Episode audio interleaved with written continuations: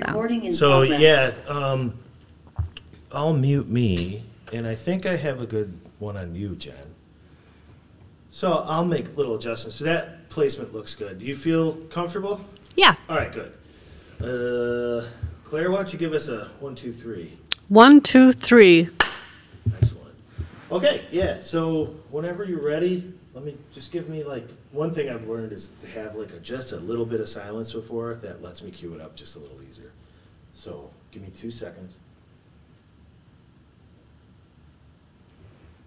Hello, everyone, and welcome to Book Break. Today I am joined by my fellow librarian from Children's, Jen, and we are both animal lovers, and we're going to talk about books with an animal theme. So, I know great. you have several cats, correct? Yes, I have two cats. I did have three, but I have two now. Are cats like your favorite animal, or do you have another favorite animal, or? One of my favorites. I have so many. I really love all most animals. Um, I'm not a fan of frogs or snakes or any of the reptile groups, but I'm sorry, but I do love all other animals. Yeah. Um, I think horses are fascinating. I love um, dolphins and sea creatures. Um, but uh, yes, I guess cats would be an animal that I do know best because Yeah. I have them living with me. So Yes. I'm fond of cats of all kinds. Yeah, I like. I am probably, I guess, if I had to pick between cats and dogs, I like both, but my kids have dogs, so I'm more of a, a dog person, I guess. So, especially big dogs. I love a big, floofy dog. So, Absolutely. Any favorite breeds? you know what? I am. I, my Instagram feed is filled with Bernese Mountain Dogs. So it's like you like one video and then they just keep coming. But Yeah. um, my son has the Saint Bernard, so I see a lot of that. Golden Retrievers because they're just so fun. Um, Susan has a little mutt, but yeah, they're just. Uh, well, you you also coordinate. I'm going to let everyone know say that, our yeah. when the um, therapy dogs come to the library. Yes. So I feel like they're, um, I've been doing it for at least 10 years. Um, I have a woman that coordinates for us here at the library, and we get at least 10 to 12 dogs um, for the program, and most of them are, are Goldens. But I've known some of these dogs for that long of a time. So you, uh, you get to know them and their personalities and how wonderful and special they are. So that's not only a benefit for our community, but for for me, selfishly, I absolutely love them. Oh, I think the staff loves when Yes, they come. yes, Yes. And yes. Uh, the Goldens are fun, but we have, I know the Chocolate Lab, Henry. We have a German Shepherd. Mm-hmm. Yeah.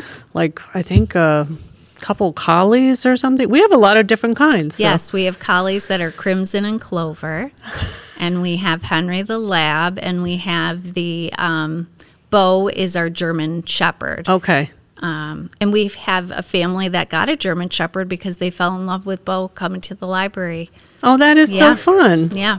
That's so great. That's a great story, but it's a great way for kids that do have a fear of animals as well, and dogs especially, or a big dog, you know, to be able to come to the library and read or pet the animals and get a little bit of education, but it also gets them um, acclimated to the fact that not all dogs are scary. Right. So, Very yeah. good.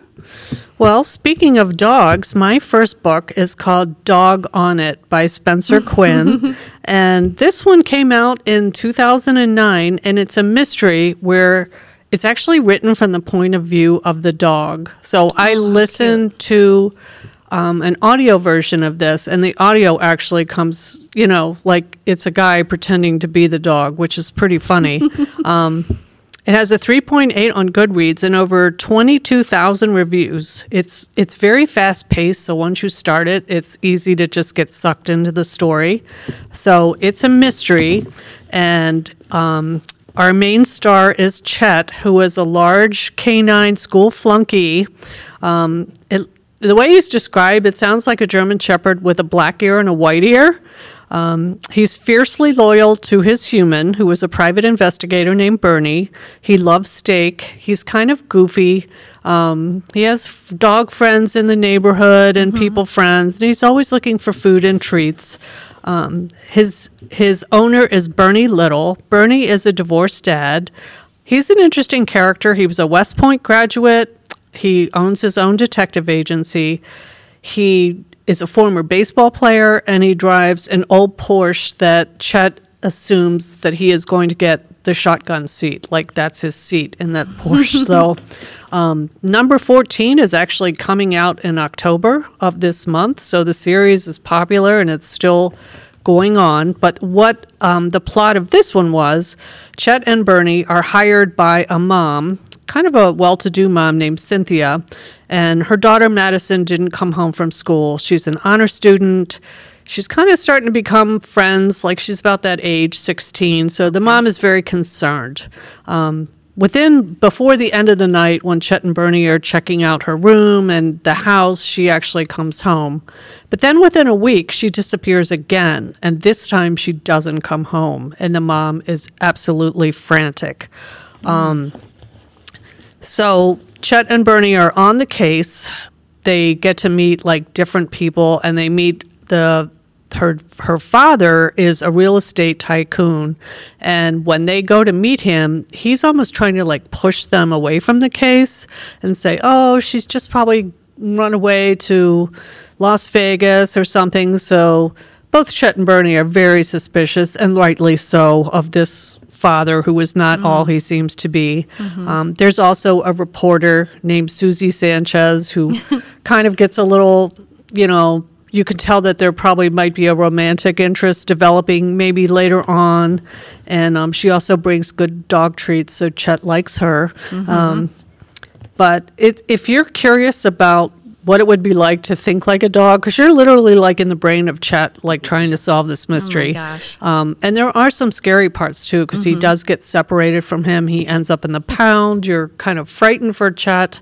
Um, but it was really good. So it's kind of a unique mystery. I don't know of too many other ones. I know a lot of them have animals in the mystery, but I don't know of too many that are like from written from the point of view mm-hmm. of the mm-hmm. animal. So, Dog on It by Spencer Quinn. That's I liked fantastic. it. Yeah. So, what is your first one that you well, have for us? My first book is a classic. Um, I enjoy reading a lot of uh, memoirs and I enjoy reading historical fiction. So mm-hmm. this is one book is going to go that I'm going to talk about is in that vein. But this one is um, something many of you will be familiar with. It's called All Creatures Great and Small by James Herriot.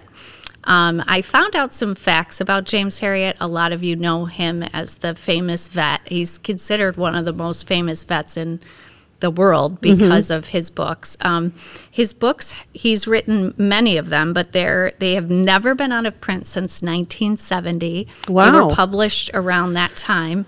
Um, they've been published in many different languages, but he, you know, soon became a household name. But he wrote under a pen name, which was um, James Herriot. His real name is James Wight, and um, the characters in his books, which are very colorful and full of such they're they're just so vibrant and um, there's a huge menagerie of characters in the book which i absolutely love but they he changed the names and sometimes um, the sex of the people and the different animals because he wanted to protect right. the towns that he um, he worked worked in. in. and because they would know who it was. But mm-hmm. so he did that, and he did. Um, you know, it starts out where he's a young vet in Yorkshire England, and um, it's a town called Darrowby, which is a made-up town. Mm-hmm. Um, he really worked in like Thirsk and a, and a bunch of other towns right in that area, but it did take place in York. But a lot of it is also about the beauty of the land mm-hmm. that he was lived in, and being from a different area, coming to the rural um, a rural area and working as a rural vet with you know his specialty was farm animals um, the stories and the things that he talks about are not only um, endearing but you you see the the hardworking people that he came in contact with um, maybe their view of doctors and veterinarians do they really know what they're doing mm-hmm. so in each um, each little story he tells is all about a different farmer, a different animal, different experience. But he also um, works for a man called Siegfried, and his um, brother Tristan, who is a character and is the fun-loving one that Right. Comes home from college and he has a tendency to drink too much beer and he loves women and but he also loves animals and is a friend to to James and they really get along but he, uh, he does not get along with his brother Siegfried so the, the the tension between them is often funny Yeah. uh, and Siegfried is um, an excellent vet. He's basically James' mentor, uh, but he's also um, a little bit too loose with the purse strings at the at the practice, and he tends to have a, a personality that he'll just explode. It's almost comical, but he does. He gets over.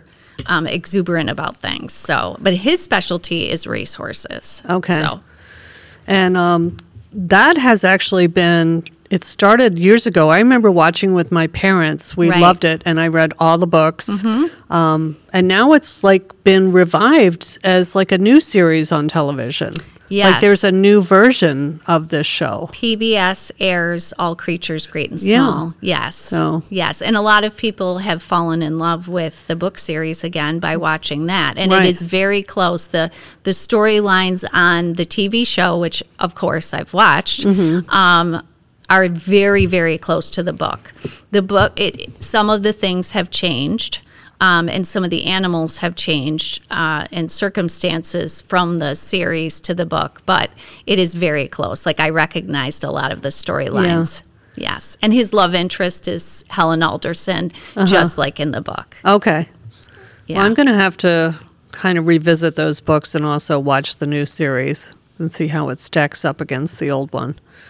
Yes, it's a it's really a um, endearing read. I loved reading about the stories of of things that he had to do with the animals. I mean, he'd he'd get up in the middle of the night and be called out to a farm to deliver a baby calf. Um, it's freezing cold. He has to take off his shirt. They're they're dealing with this takes place in the 30s, so they didn't have the equipment that they have today. Right. Um, but then talking about the beauty of the animals, and really that's what it was all about was um, his his relationship with the farmers and with the animals, and his love for animals and and their dignity and you know Awesome. safety. So Yeah. um, some of the stories were really amazing, and you do learn a lot as well Yeah. about I didn't know so much about cows or or horses or chickens or pigs and how pigs can throw a fit and actually have a temper tantrum. I didn't know pigs could have temper tantrums, but it's true. Yeah. Yeah. That, So, that's fun. yeah, the stories are wonderful. I would highly recommend it. Okay. Well, my second one is kind of written about almost the same time, and another coworker, Jenna, recommended this. It was called My Family and Other Animals by Gerald Durrell, and I listened to this one on Hoopla. I think this was also made into a movie or a TV series. Um, but it starts out, it's like so funny because this I can just picture the people and hear their accent and and the oldest son Larry is like, "What we all need is sunshine, a country where we can grow." "Yes, dear, that would be nice," agrees mother, not really listening. And then he suggests they go to Corfu, Greece, and they all pack up and go to Greece, which I'm like, "Who can do this?" you know? Um, so they didn't really like the British climate it was a whole big family of them and the youngest son is jerry who jerry is like a budding naturalist and they decide that he's going to be homeschooled. So he's pretty much like running wild on this island and he's capturing all kinds of things. That was the only thing that bothered me is because jerry like he would find a turtle's nest and he would take one of the eggs and i'm like oh oh jerry no can't do that but he did you know or a bird he got a scorpion and ended up having babies and then escaped Yeah. all over their dinner table you know Oh my but um i found out that the um they were born in India. The father, I think, when Jerry was three years old, because the father's never mentioned in this. And I'm like, where's the father? I had to Mm-hmm. look it up online. Like, the father died when he was three years old of like a brain hemorrhage.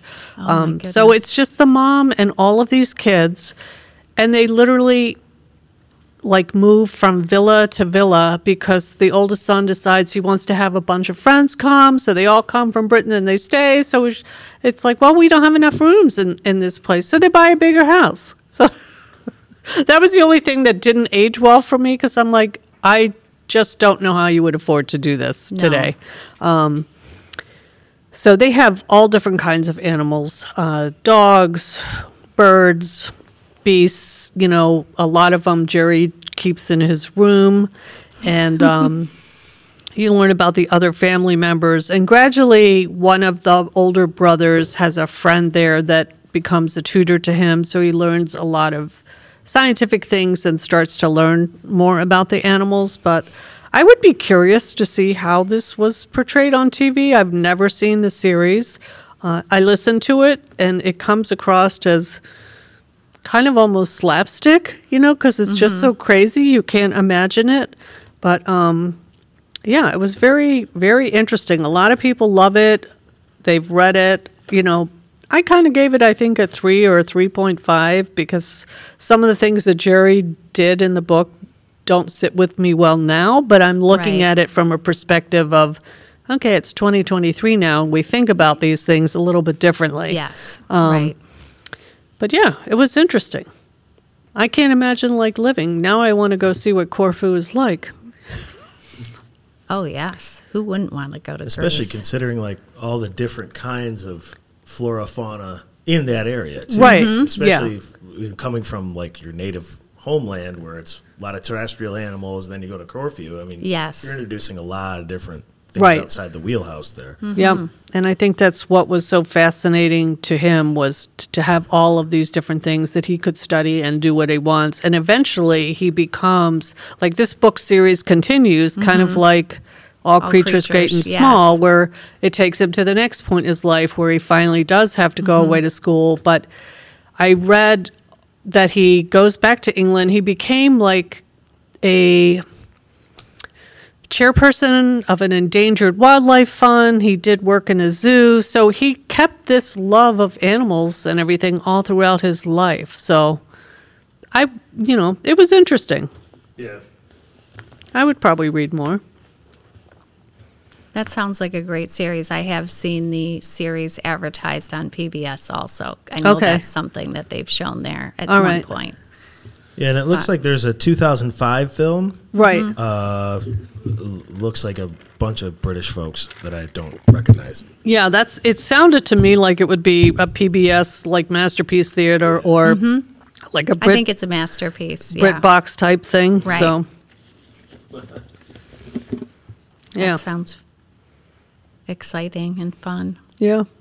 So what's your next one? My next one um, was a delightful read. Um, it does have, I will say, if you do read the book that I'm going to talk about, um, there are some really difficult um, uh, scenes in, that the author talks about in this, and they have to do with um, spousal abuse. So I would preface that, you know, um, they're wonderful stories, but it is a rough this woman had a very rough upbringing with um, the mother and father. So, my book is called Funny Farm My Unexpected Life with 600 Rescue Animals by Laurie Zaleski.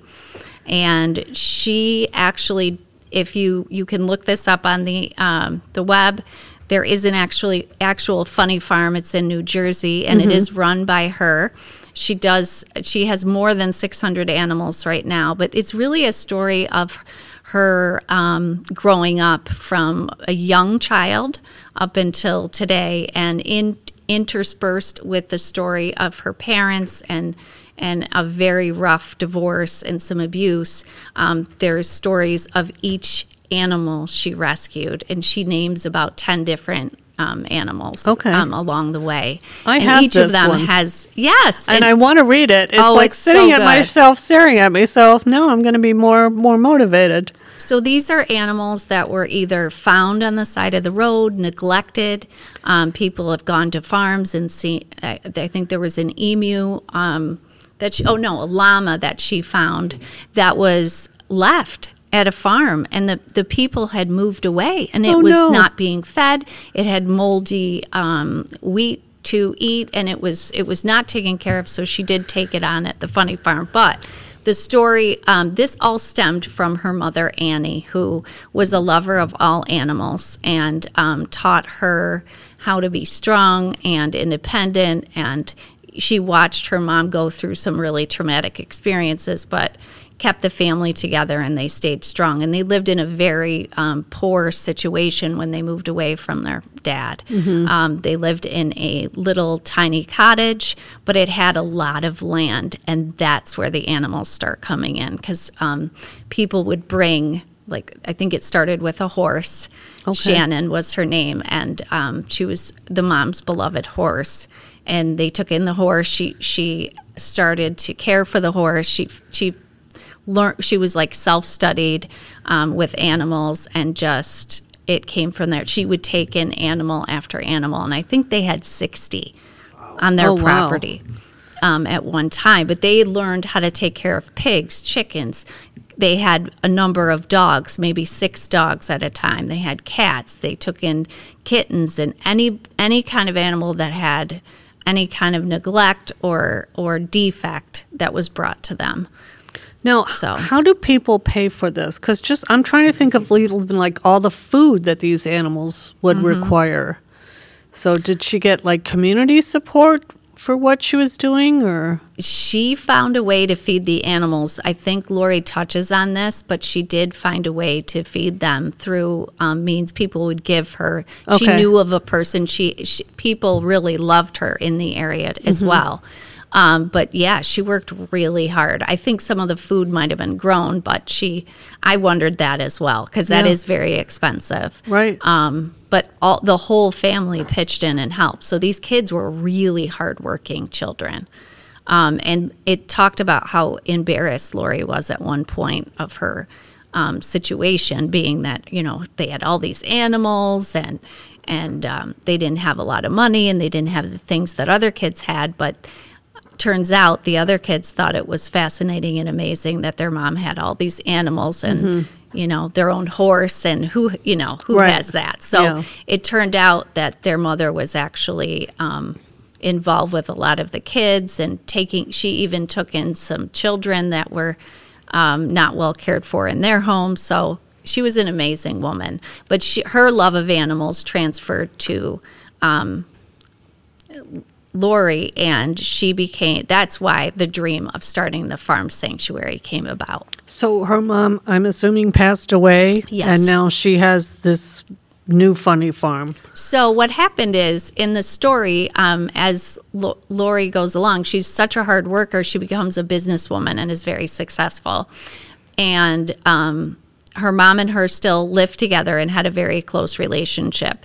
And she knew her mother's dream was to start have her own farm and Okay. rescue animals. And she still did that on the side. She would work and then she would come home and take care of animals. So both of them loved and were very involved in that kind of a mission. So um, when she got to a point, she realized this is what I want to do. She um, ended up putting a bid on this one farm that became the farm, but it was this other company kept outbidding her Oh, and gosh. wanted the property. So her mother was the one she she had um, brain cancer at the time, and her mother said, "Don't give up on this. You know, keep trying." And she finally put one more bid in, and a woman helped her. It was like a government um, thing, but anyway, she ended up getting the farm, and the mo- her mom passed away a couple weeks later. Oh, wow. But when she moved in, she knew that her mom was still with her in some way. So it was really neat. And then just hearing the stories of the animals that she had um, and that came to her and their different personalities and how each one of them are special and unique um, in their own way. Yeah. Um, and some of the misfit pairs that are together, like there was a, a blind kitten that came to them, and a duck is her seeing eye duck, and she follows the duck around. There's a horse, and I want to I want to get the name right. I want to say the horse's name is Shadow. Socks is the horse's name, and Socks is a beautiful all white horse who floats around the farm. He's known as the guardian angel, and he makes you feel things that you once only heard about. There's something special about this horse. He followed one couple around all day and kept nuzzling the, this woman's abdomen and stomach, and they couldn't figure out why. Well, they called Laurie after and said she found out she was pregnant. Oh, wow. A few weeks later. So th- there's just some really special stories about animals. Another funny pair I would like to talk about is, um, and there's a story behind them too, is Yogi the steer with his big horns and Cooper the alpaca, his best friend. so, I mean, and you'll see these animals going around the farm. Um, but you learn so much about, she talked a lot about pigs and how difficult they are to wrangle as well. Um, and she said she, she knew why people must watch, um, like when you grease up a pig and Yeah. try to catch it. Yeah, she realized why that would be funny because they're almost impossible to catch. Yeah. they don't like to be moved, and their own personalities in their own way. But she did talk about how bright they are and how smart pigs are, and actually how they they do they are actually clean animals. Yeah. um, they just like being in the mud for the protection on their skin. Huh. Um, That but- reminds me of the place you've been there. A couple people from the staff. What is that place called? That's called the Farm Sanctuary. Okay. It's in Watkins Glen, hmm and they rescue farm animals. Some farm animals literally jumped off a truck Right. that were going to be slaughtered, and they've rest. They have some amazing stories there. It is a beautiful place. Yeah, but that's a place locally that you know what about an hour, hour and a half Yep. away that you can Worth go visiting. and see. Yeah, Absolutely. Yes. One more animal I want to talk about is Skunky the skunk. Stinky the skunk. And Stinky the skunk was brought to um, Laurie because its owner, who adopted him, had taken the smell. The smell, like whatever, it, that's their defense though. Right. Had taken it out of the skunk and it was in an indoor skunk. Well, it was keeping him up at night because skunks are nocturnal and they do all of their best work at night. And it was opening cupboards and lifting lids and making all kinds of noise. So he brought he brought the skunk to Laurie, and she made um, an amazing outdoor. Uh, they they created an outdoor area for the skunk, and it's quite the. Um, it's very friendly, and it loves to see people. But um, you know, you could never release something like this in the wild Right, yeah. because that's their defense. Yeah. But anyway, I thought that was so such a funny story about Stinky the skunk. yeah. Well, But he's not stinky at all. yeah.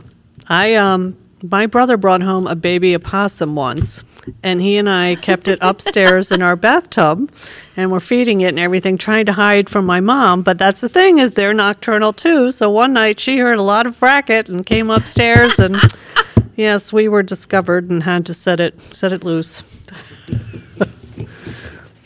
So that was uh it used to actually run up my arm and sit on my head. Mm-hmm. So yeah. Yeah. So well my last one is also set in England and it's called The Invincible Miss Cust by Penny Haw.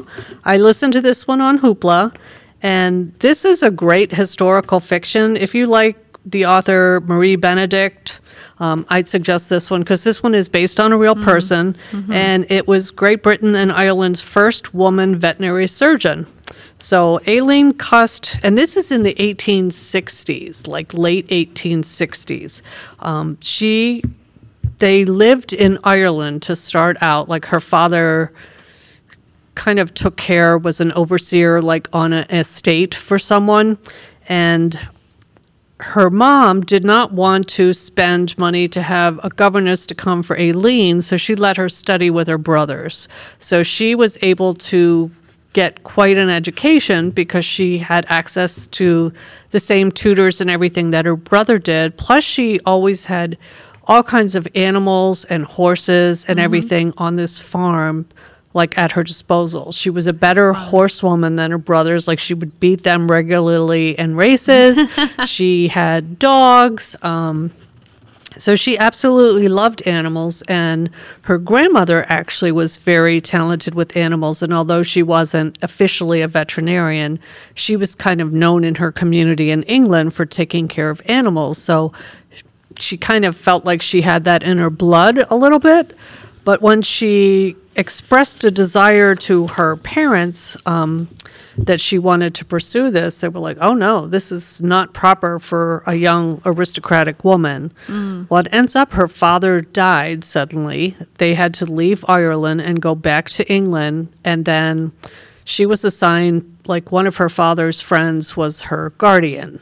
Um, and that family was very supportive of her dream of becoming a veterinarian. So she she really struggled. Like her mother still kept pushing men in front of her, trying to get her to get married. She just didn't want to do it. She really wanted, she said over and over and over that she wanted to become a veterinarian. Um, so finally, she enrolls in college. She enrolled under a different name because it would have been so shameful for her family to have this woman educated and she put mm. up with a lot of abuse from fellow students. She did make some really good friends that stayed friends with her for life, but she had to put up with a lot because the people just you know wouldn't a believe that she did it, but she did devise things like they kept saying, "Oh, a woman can't," and she loved horses. So, you know, being not just a veterinarian but a large animal vet Right. is is challenging. But um, some of the slings and everything that they have were from her that she devised so that she could do that type of Wow. work. So um, it really was very well researched. Um, the only thing I didn't like about it is when she went to Ireland, there was a man that, that took her because they wouldn't give her her actual like accreditation or degree. She had to wait about 30 years to get that. And then they finally gave it to her. So she became the first woman surgeon. But she literally practiced almost her whole life without that final piece of paper because they just were like, nope. Even though, and she scored like the highest marks in her class, but they just, because she was a woman, they wouldn't do it. Right. Um, so she she goes to Ireland again. She starts this practice with this man. His name was Willie, and I am not sure. They kind of made it romantic in the book, and you don't know whether that was really true or not. You know, that was the one thing I don't know whether that was made just because this was a fictional book or whether that was a life she had. But um, she ended up, she never married. Um, she had opportunities, but um, really wanted to stay true to her, her, you know, career. And, you know, it was, it was interesting. It was really good. We did it for the Hi- Historical Book Club on Facebook. This is one of the ones that we read. So it is available. We have the book here in the library and also on Hoopla. And the um, audio version was very good. But it's just shocking to think what women went through Absolutely. just yeah. to have any kind of life or independence. Um, literally, she had to depend on money from her guardian because even though, like, her father and eventually some of her brothers died and had given her money, but she could only spend the money if her guardian decreed it. Like, it really wasn't her own money to spend. you weren't allowed to be independent and No. Oh, and the other thing is her mom was um, like a lady in waiting to the queen. So it was especially shameful for her to have this, her daughter want to, you know, become a working person in her mind. But the funny thing was, is the queen at that time, you know how this queen liked corgis, the, the queen we just had, Queen Elizabeth. This one liked Pomeranians, so she started breeding them, and then they they liked that. They wanted like her dog. She kind of got to be known for that. Um, so that was kind of funny. Is you know they would talk to her about the Pomeranians, not so much about anything else. But it was very sad. I did read in real life like her mom never like once she did that and went to school, even though she used a different name and everything, they they broke ties. Like they didn't want to talk with her. Her brothers, they didn't have a relationship with her. It was very sad. It was like, wow, you know, it's amazing. yeah, One thing I like about historical fiction is you really learn about certain time periods. Um, if it's a, a really good book where they've done their research, it's um, it's fascinating to see how some a woman in that time period lived right, and couldn't have independence or earn her own living. Right. She was dependent on her status or how much she would inherit or or being married. Yeah. And it is interesting. What what I to me a good historical fiction is one that makes me go off and start Yes. researching Yes, to find out what was true and what was not true. Right. And I have to say like the author's notes at the at the end were very detailed to let you know like how she found out certain things or what was, you know, not a whole lot was known about her personal life, so that's why she said this is what was assumed, but she wasn't 100% sure, but that's what she put in the book. And that's what I love about historical fiction as well. Is Yeah. you, you get to learn about a certain time period. Yeah. That's a good intro to my my book, um, which I'm partway through right now, and it's called A Light Beyond the Trenches uh, by Alan Hlad, who wrote um, A Long Way Home Right. about the carrier pigeons and the use of them during World War II to um, send secrets back and forth without the Nazis realizing they were sending secrets. And that was um, fascinating. Yeah, I read that one after you recommended Yes. it, and with the historical club, and they all loved it. It, It was, was very a, good. What a great book and what a great story. And it all stemmed from a couple finding a bird with a canister tied to its little leg in in their um, I want to say it was in their house. They were doing renovations and they found the remnants of the canister and they realized it had a message in it. And then he saw the article in the paper and decided to write about that that subject. But anyway, uh, my book is "The Light Beyond the Trenches," and it it's about the start of the first seeing eye dogs, and um, it was and they called them guide dogs at the time during World War One. Many of the soldiers came back blind oh wow! and were visually impaired, and it takes place in Germany. Um, and it there's a, a female involved. Anna is her name, and she um, she does have a good relationship with this doctor that is um, starting the whole program with the dogs and training the dogs. And she has a special relationship with the animals. And it's really about her connection with them and that she, um, you know, when she gets to know some of the dogs um, and she befriends a soldier.